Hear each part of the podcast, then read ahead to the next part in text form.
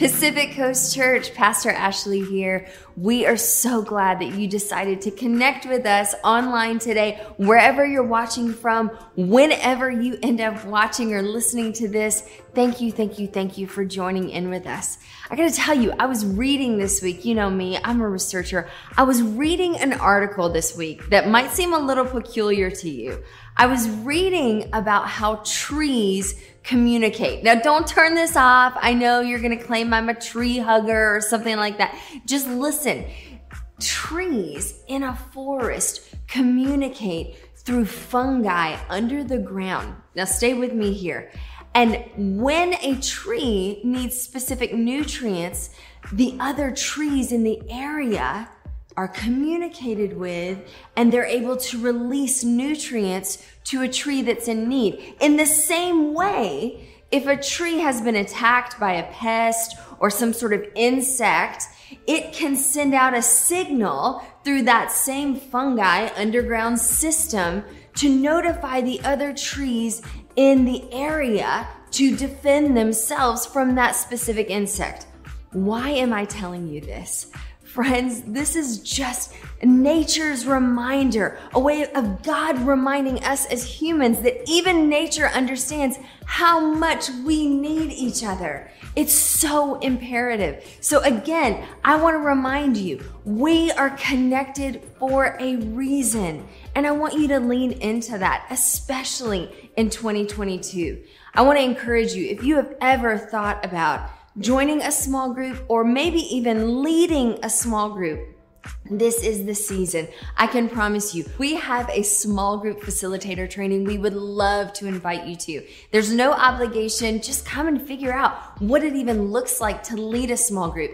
That's going to be Thursday night via Zoom, so in the comfort of your own home on January 27th. You can sign up for that by emailing us right now at info@pacificcoast.church. We're so excited for that. Also, be on the lookout. In the next few weeks, we'll be launching small groups, so be praying about how the Lord wants you to engage in that. Also, women, this Tuesday, we are back at it. We will be covering chapter 5 of The Making of Biblical Womanhood. This book by Dr. Allison Barr, Beth Allison Barr, is so incredible. I want to invite you, even if you haven't been a part of the first half of the book, we can catch you up. Just text us right now to get involved at the number below. Just text that word to 84576. I promise you it is 100% worth it. Also, friends, we just want to thank you in the exact same way that those trees were connected. I hope you never forget that. We need each other in every possible way. That includes your time. That includes your prayers. That includes your expertise. That includes being involved in community. And it also includes your resources. We want to thank you. Thank you for your faithfulness to God in your giving. As always, you can text the word donation to 84576. You can also give online at our website. You can mail your checks to PO Box 66026, Tacoma, Washington, 98467. We want to thank you for that. And as most of you know, tomorrow is Martin Luther King Jr. Day nationally. And friends, we want to invite you to not only just post something, we're talking about taking time to reflect on what he did and what still needs to be done.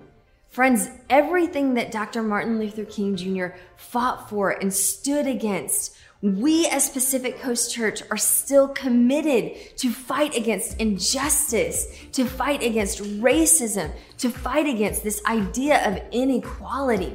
God has called us to that, and we are committed. And so we just want to encourage you. Maybe tomorrow, instead of just posting something, why don't you reflect personally on what God would have you do to maybe fight injustice in your own sphere of influence. Know that we are committed to the exact same thing, and we are all learning what that looks like today as opposed to yesterday. And so we just want to encourage you that we as Pacific Coast Church are committed to that. We love you. We know God has called us all to equal honor and footing, to equality in Christ, and we are so grateful for that. Well, hey, what's up, Pacific Coast Church? My name's JF Wilkerson, and I just want to welcome you today to Church Online. Hey, listen, wherever you may find yourself, whether that's with your loved ones, maybe you're watching from your living room, your family room, your man cave, I don't know. Maybe you're alone. Maybe you're just on a walk outside. Wherever you are, whoever you're with, I'm just so honored that you join us today here at Pacific Coast Church. Hey, before we get started with our new series today, I have to give a shout out to Dr. Ken Ecker, who, man, brought a phenomenal teaching on hearing the voice of God this past week here at Pacific Coast Church. Oh my goodness, it was absolutely incredible. Let me just say this. If you missed it, I encourage you to go back and have a listen, because the principles in his teaching have the power to truly change your life. And especially in our world that's so noisy and distracting, we have to have the tools and really the techniques to enable us to tap into what God's trying to say to each and every one of us. So make sure you check out Dr. Ecker's teaching on our YouTube or Facebook page, our podcasts, or even visit our website for any of that stuff and everything else. All right, listen, I hope you've had a good week. And I hope for the first couple of weeks of 2022 have been, let me find the right word here, I guess manageable for you. And listen, I got to say, it's been one of the best weeks for my wife because her beloved Georgia Bulldogs finally won a national championship in football since 1980. By the way, that was the year she was born. So she's a happy camper in the midst of another chaotic year. And I got to say, I know this is the start to another strange year of uncertainty, lack of clarity, and confusion. I know so many of us are just so weary and we're tired as we enter year three of this virus. And I know we are all concerned, and even some of us are just flat out afraid of what we're seeing in our country. And so the last thing I want to be today is tone deaf or naive to what's really happening right now. The last thing I want to do is pretend like 2022 is just like all the other years where you made your list of resolutions and you look to your pastor for a pep talk on, like do better in 2022 sermon, Listen, the last thing any of us need right now is someone with a soapbox and a bullhorn. And so today, quite frankly, and really moving forward, I want to simply encourage you. I want to, through the power of God's word and specifically the teachings of Jesus Christ, bring rest for your weary, fatigued body, mind, and soul. Can I just be that for you today and just moving forward? There's seasons of life, and it's just so important to understand which one we're in. And this is a season where we all need to simply care for one another, to take some time and focus on what I like to call soul and self-care. So with that reality, with this season that we all find ourselves in, we're starting a new series today entitled God in Flesh. Now, that's a cool name. I got to say it, but it's so much more than just a cool name. It's a powerful phrase. I want you to stop and think about that for a second. The God of the universe in human form, God in flesh. That's what we as Christians believe.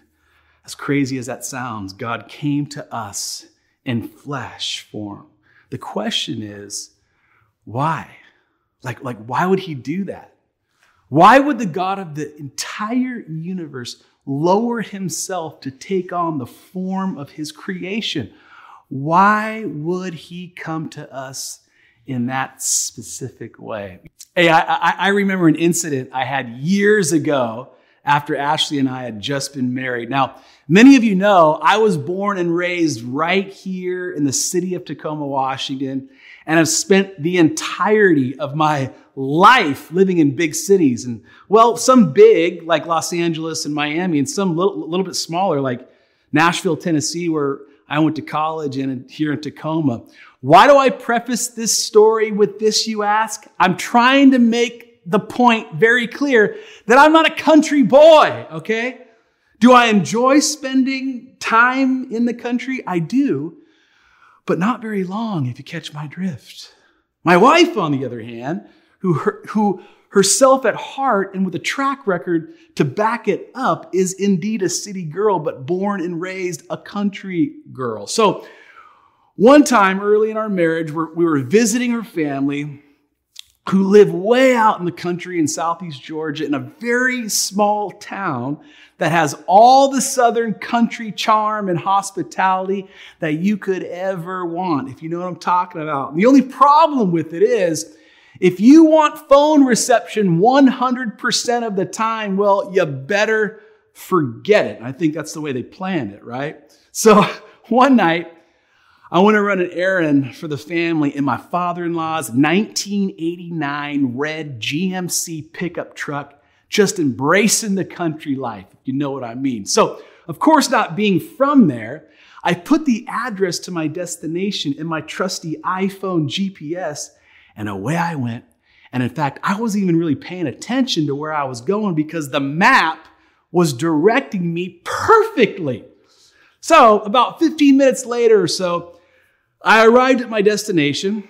I did what I came to do, and I was out the door, back in the truck, only to find out when I looked down at my phone, I had no reception. Have you ever been there before?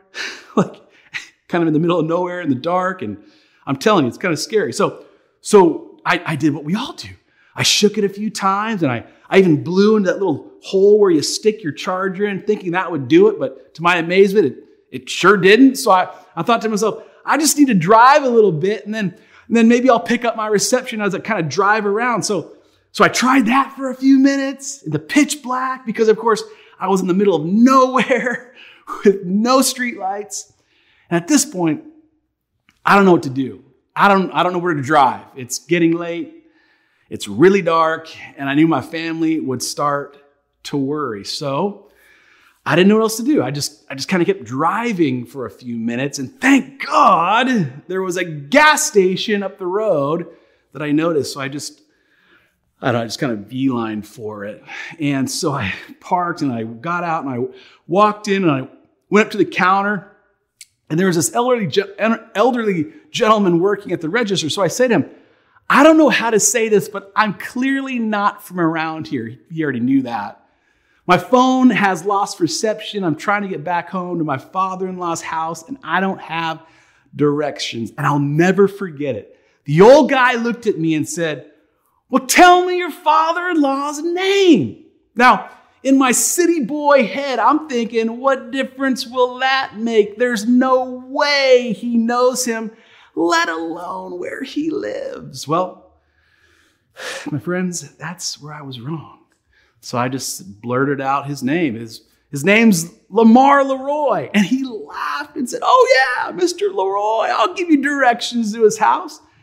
And with that, he begins in a deep southern accent, which I won't even try to pull off. He just kind of went, you just pull out of here. You take a ride on Emerson, then you take a left on Lafayette and stay on that for about 3 minutes. And then as the crow flies, you'll see an old shed with the words Benson ink on the side. Take a right before you get there, then a hard left, and then right past the end of the fence. You can't miss it. And he keeps going on and on. At some point, I think he noticed the glazed look coming across my face, and out of nowhere, he simply just said, hey, listen, I noticed, is that your 89 red GMC pickup out there? I said, well, it's actually my father-in-law's Lamar. She said, well, great. Go get in it and follow me, and I'll take you right to his house so you won't have to figure out these directions on your own. Just follow me, and I'll lead you. Does that work? And with one little tear that began to roll down my cheek, I said, yes, you angel sent from God, lead the way. Now, how many of you know that telling someone is good, but showing them is everything? And in the book of Hebrews, it does a really good job of articulating this exact point. Open your Bibles. Someone say, finally, JF, Hebrews 1, verse 1 says this, in the past, God spoke to our ancestors through prophets at many times and in various ways. But in these last days, he has spoken to us by his Son, whom he appointed heir of all things, and through him also he made the universe. The Son is the radiance of God's glory and the exact representation of his being, sustaining all things by his powerful word. Now, I want us to focus on that last part. I'm going to read it one more time. Verse 3 says this. Let's read it again. The Son is the radiance of God's glory and the exact representation of his being, sustaining all things by his powerful word. And I love in the Gospels, book of John, John says it like this. John 1:14, it says, the word became flesh and made his dwelling among us. We have seen his glory, the glory of the one and only Son who came from the Father, full of grace and truth. You want to know who God is? You want to know his heart? You want to know his desires? You want to know how he thinks about us? You want to know what he has for us? You want to know what he looks like in his fullness, at least as far as we as humans can even comprehend? Then we have to look at Jesus Christ. We have to look at how he lived, what he said, what he promoted, what he did while he was right here on earth. And here's the thing. We have to understand and we have to remember that Jesus was a revolutionary. His kingdom and the mind and heart shifts he desired to bring about in the world were so completely counterculture.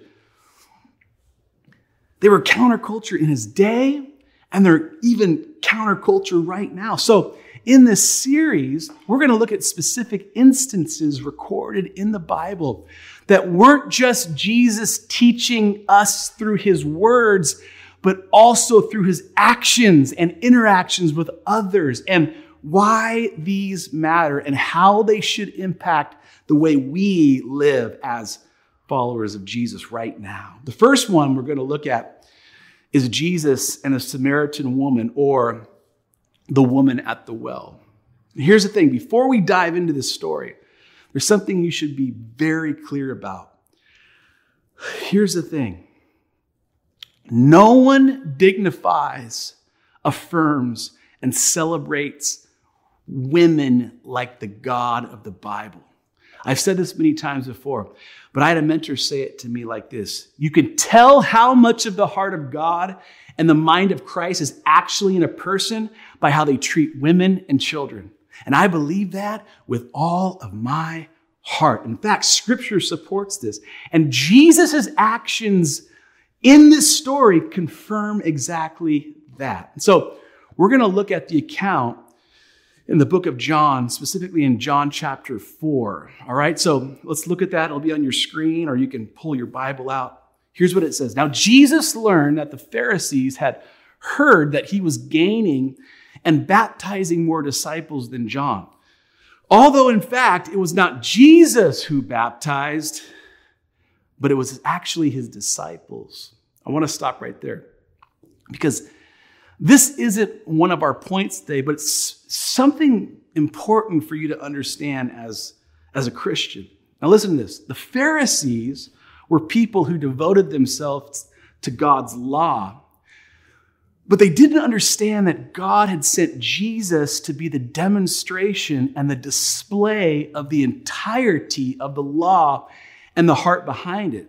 And you need to know, the more you live your life in the actual way that the Bible tells us Jesus did, people that struggle with that same religious spirit that the Pharisees were paralyzed with, they will come after you in the same way they did Jesus. Now, boy, haven't we seen that in real time? You know what I'm talking about? And so here's the thing. We shouldn't be shocked by this. We have to learn to expect it, all right? So let's go back to the text. Let's continue in this story. John chapter 4. Let's go to verse 3. That's what the text says. It says, so he being Jesus left Judea and went back once more to Galilee. Now, he had to go through Samaria. So he came to a town in Samaria called Sychar, near the plot of ground Jacob had given to his son Joseph. Jacob's well was there, and Jesus, tired as he was from the journey, sat down by the well. It was about noon when a Samaritan woman came to draw water. Jesus said to her, "Will you give me a drink?" His disciples had gone into the town to buy food. Now, here's the thing. Like, we talk about it often here at Pacific Coast Church, and that is context is everything.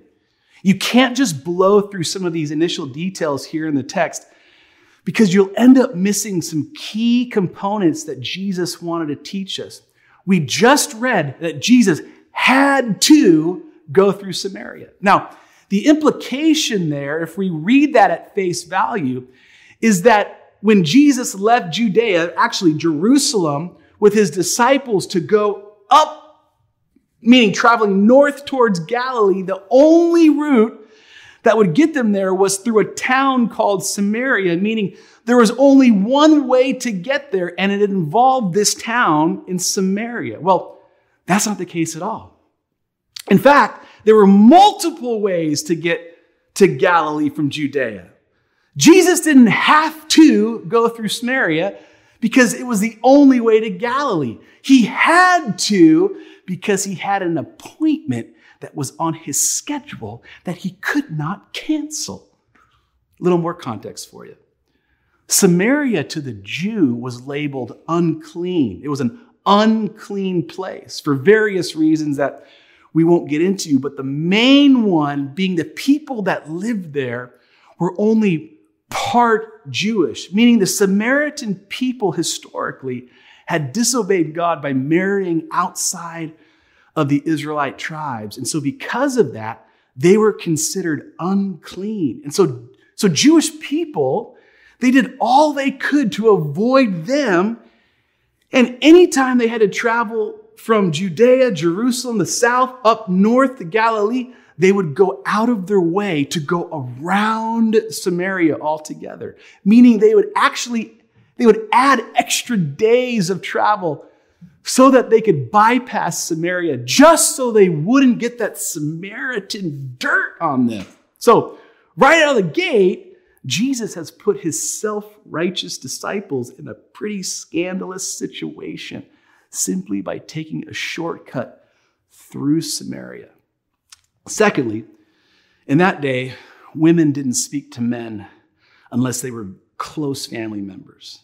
Yet Jesus had to have a meeting that day with an unclean Samaritan woman who was a stranger at the wrong time of day, which meant he would have been alone with her. And so because of that, he knew his disciples wouldn't understand. So what did he do? He sent them away.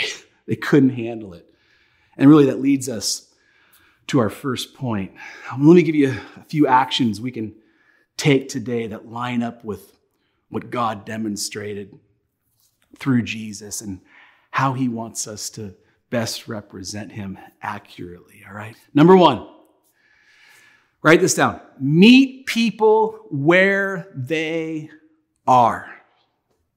Here's the thing. Jesus went out of his way to meet that woman right where she was. Yes, in physical location, but also in conversation and mindset.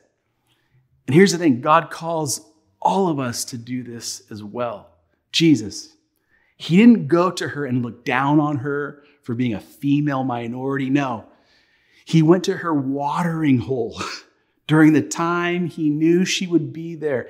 And he went to talk to her, not to tell her everything she had done wrong, but to begin to explain to her everything he had done for her and that her life had purpose. Jesus went to her.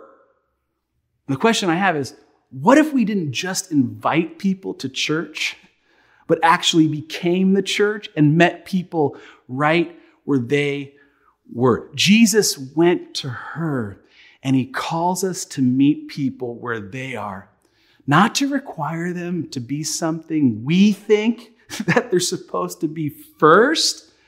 No. He calls us to go right to people where they're at.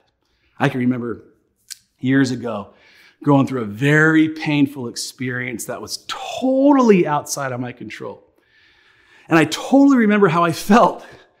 You talk about feelings of loss, betrayal, disillusionment. And I know I knew I needed help, but I didn't have the strength to go and find it. Like, does anyone know what I'm talking about? Maybe you've been there before. So I just kind of like sat in my pain, and then something happened in the middle of that pain. There was a knock at the door, and it was my buddy, who just happened to be a pastor, by the way, and a Jesus follower. And he was standing there, and he didn't wait until I invited him in. No, he walked right in. He put his arms around me, and he met me right where I was, and it was exactly what I needed. What am I saying here? When someone you know in your world is hurting, don't wait until they call you. Go find them. Give them a call. Shoot them a text, whatever it looks like for you. So here's Jesus. He's sitting at this scandalous place at a scandalous time. And he's gone out of his way to be there for this one woman. And when she approaches, he doesn't start just yelling scripture proclamations at her. He doesn't set up a stage and a band and lights and grab his bullhorn. He enters humbly and quietly. In fact, he sends his disciples away, perhaps afraid they may cause a scene.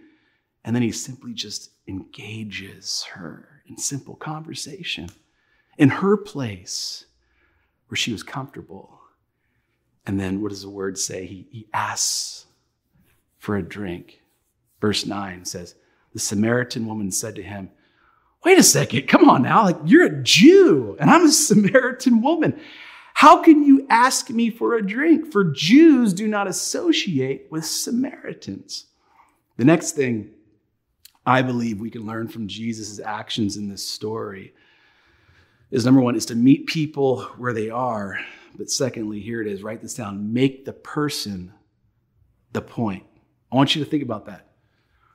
Write it down. Make the person the point. It's so important. This is what Jesus does here. He's sitting here with this woman. He doesn't care at all about what the Pharisees think, the religious people think.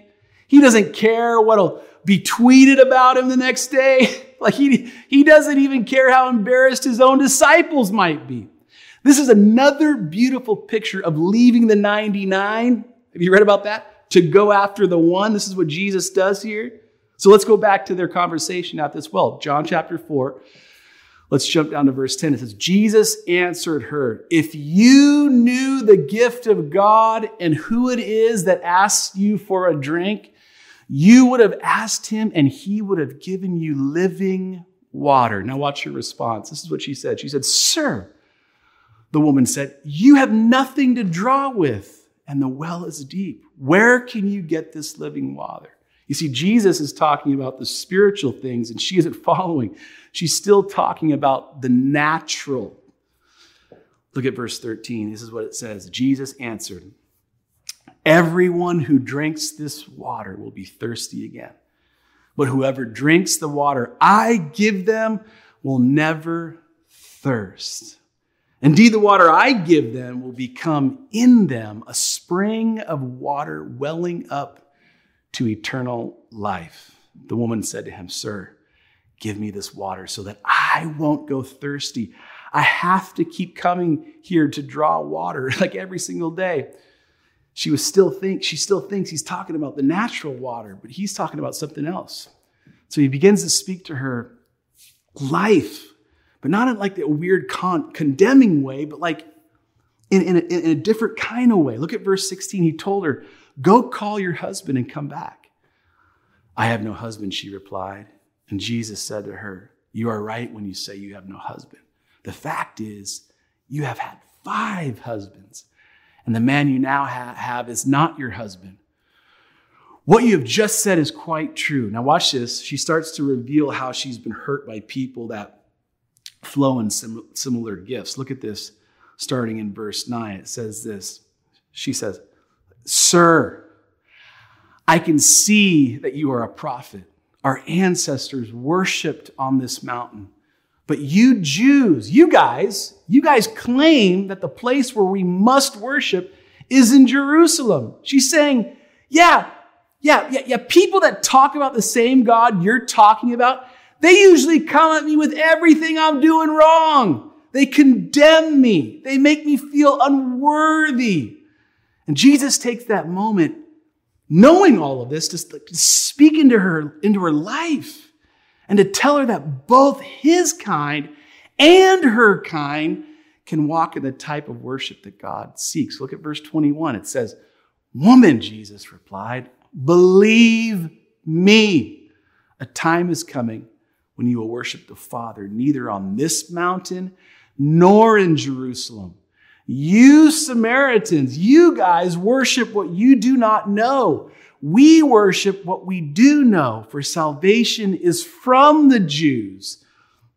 Yet a time is coming, and has now come, when the true worshipers will worship the Father in the Spirit and in truth, for they are the kind of worshipers the Father seeks. God is Spirit, and his worshipers must worship in the Spirit and in truth."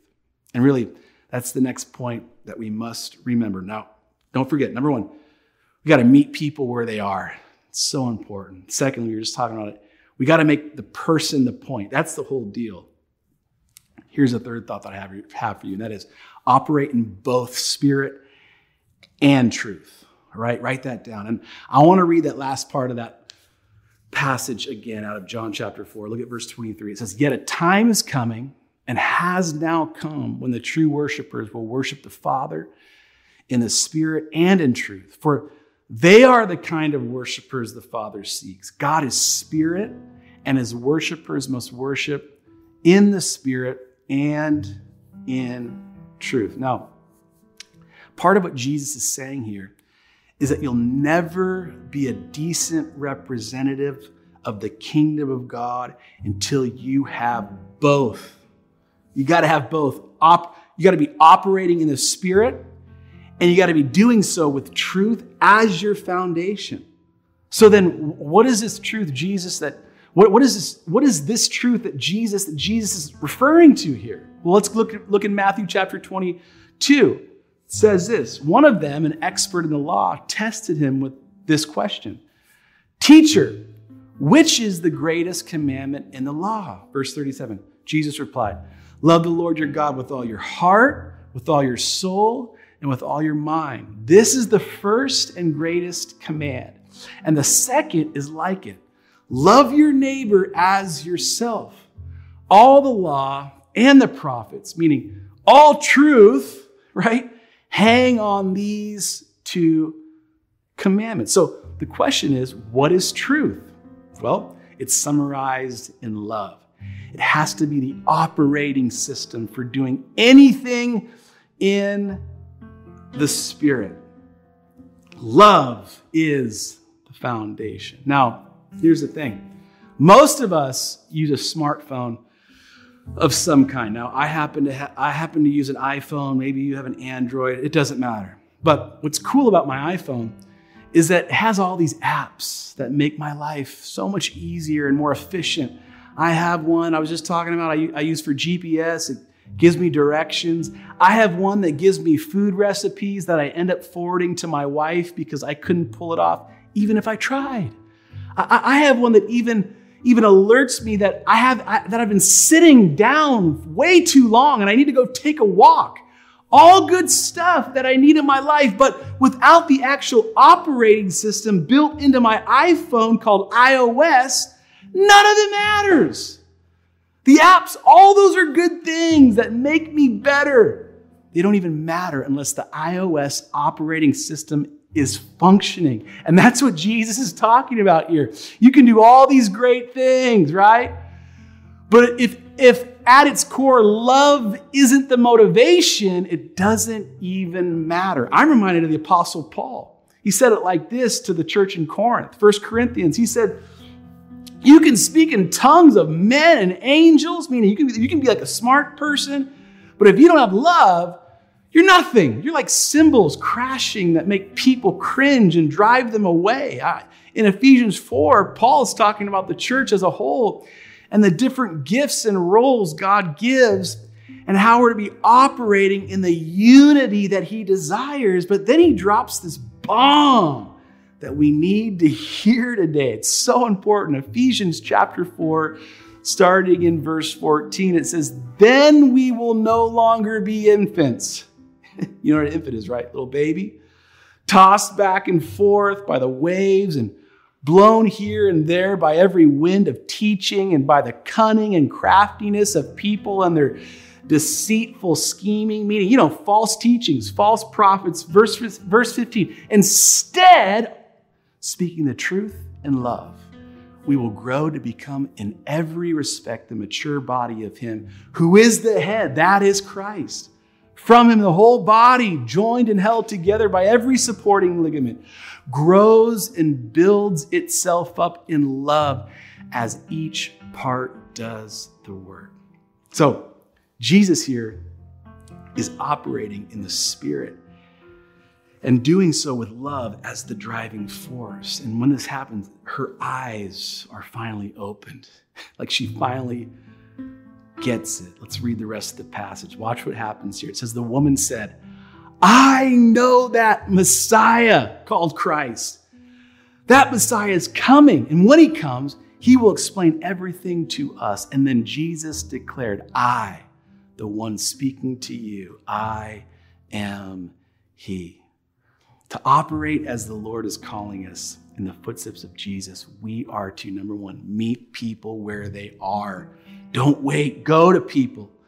Secondly, make the person the point, no matter what it costs you. Might even cost you your reputation. Operate in both spirit, truth, and love. Always, here's a fourth one, always point people to the Lord. I got four this time.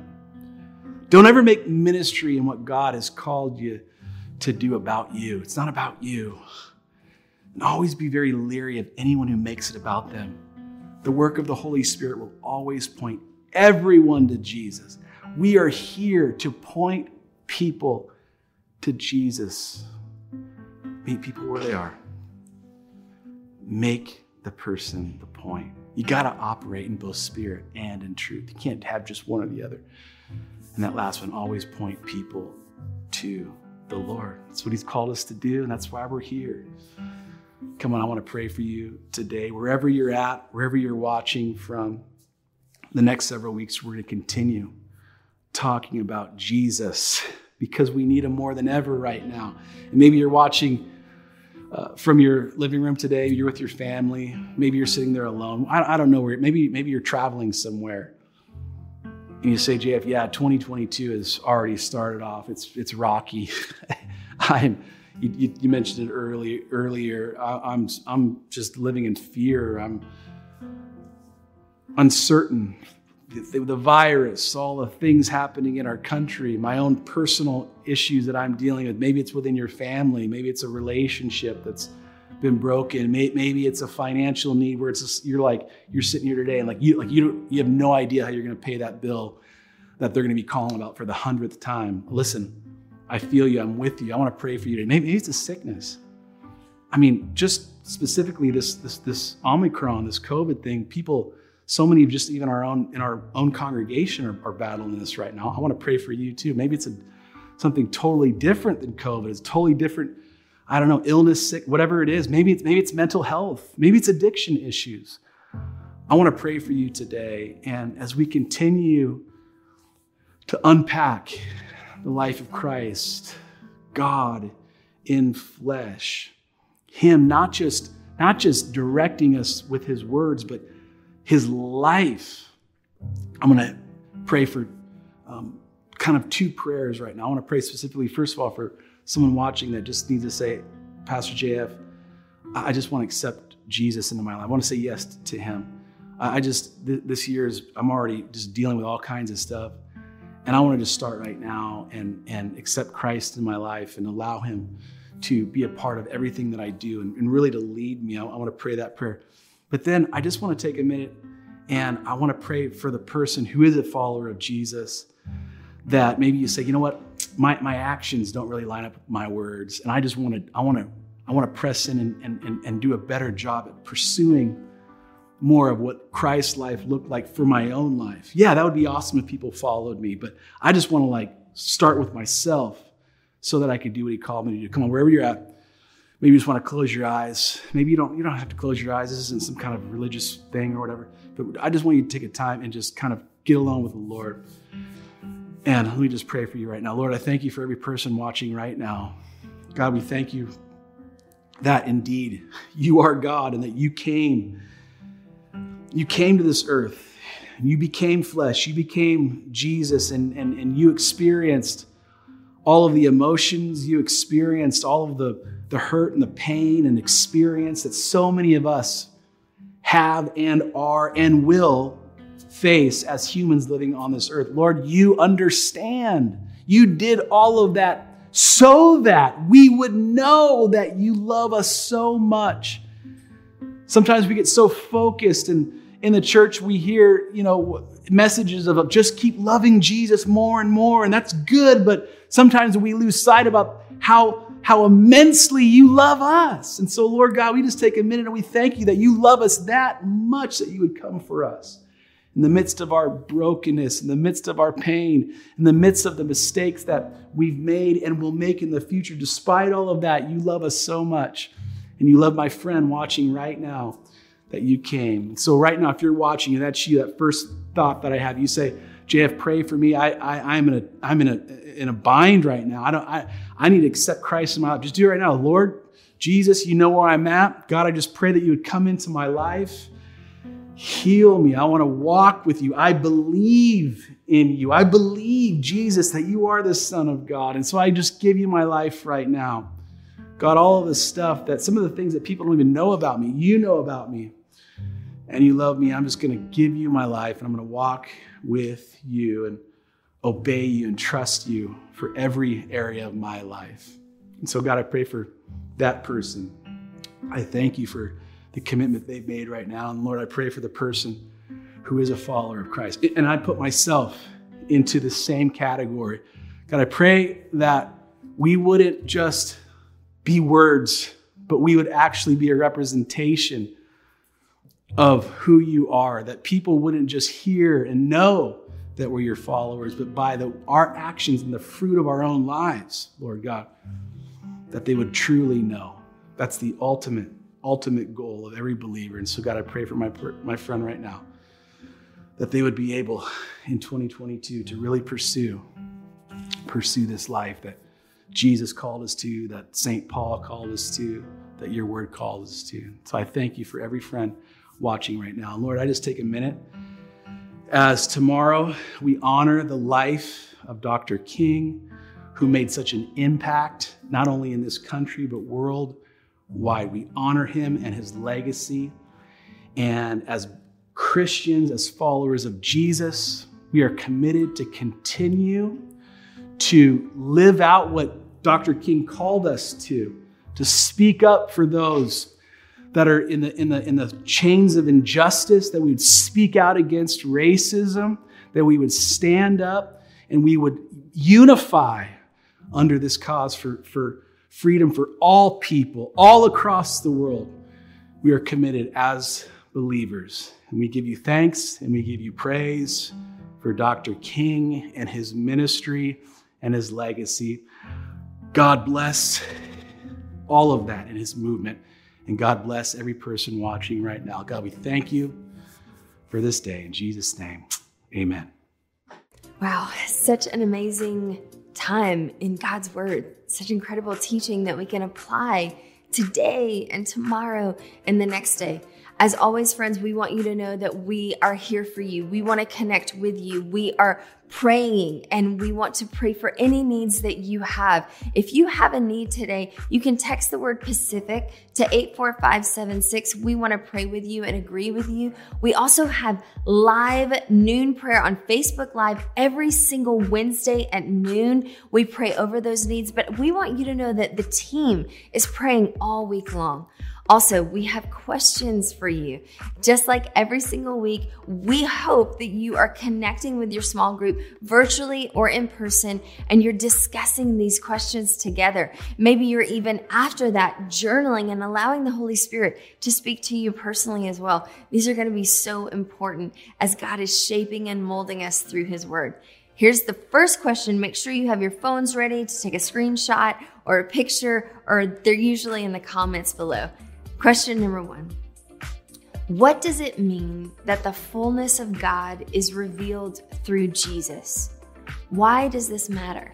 Number two, what are a couple of ways that you can check yourself daily to make sure that you're more concerned with people and the opportunities God's giving you than just your to-do list? Man, that's a good one.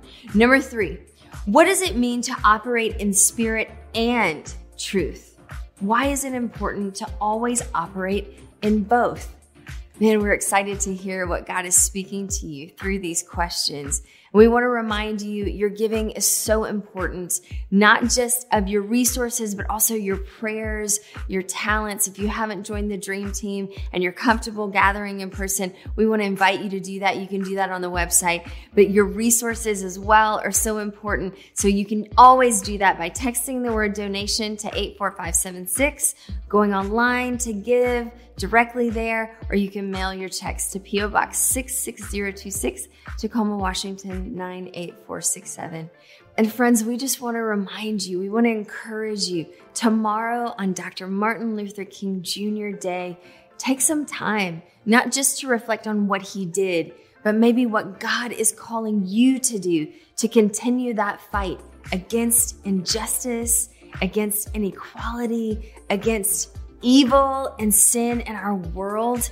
The fight is still raging, and we are still fully committed. We love you. We're so grateful for you. Make it a great week.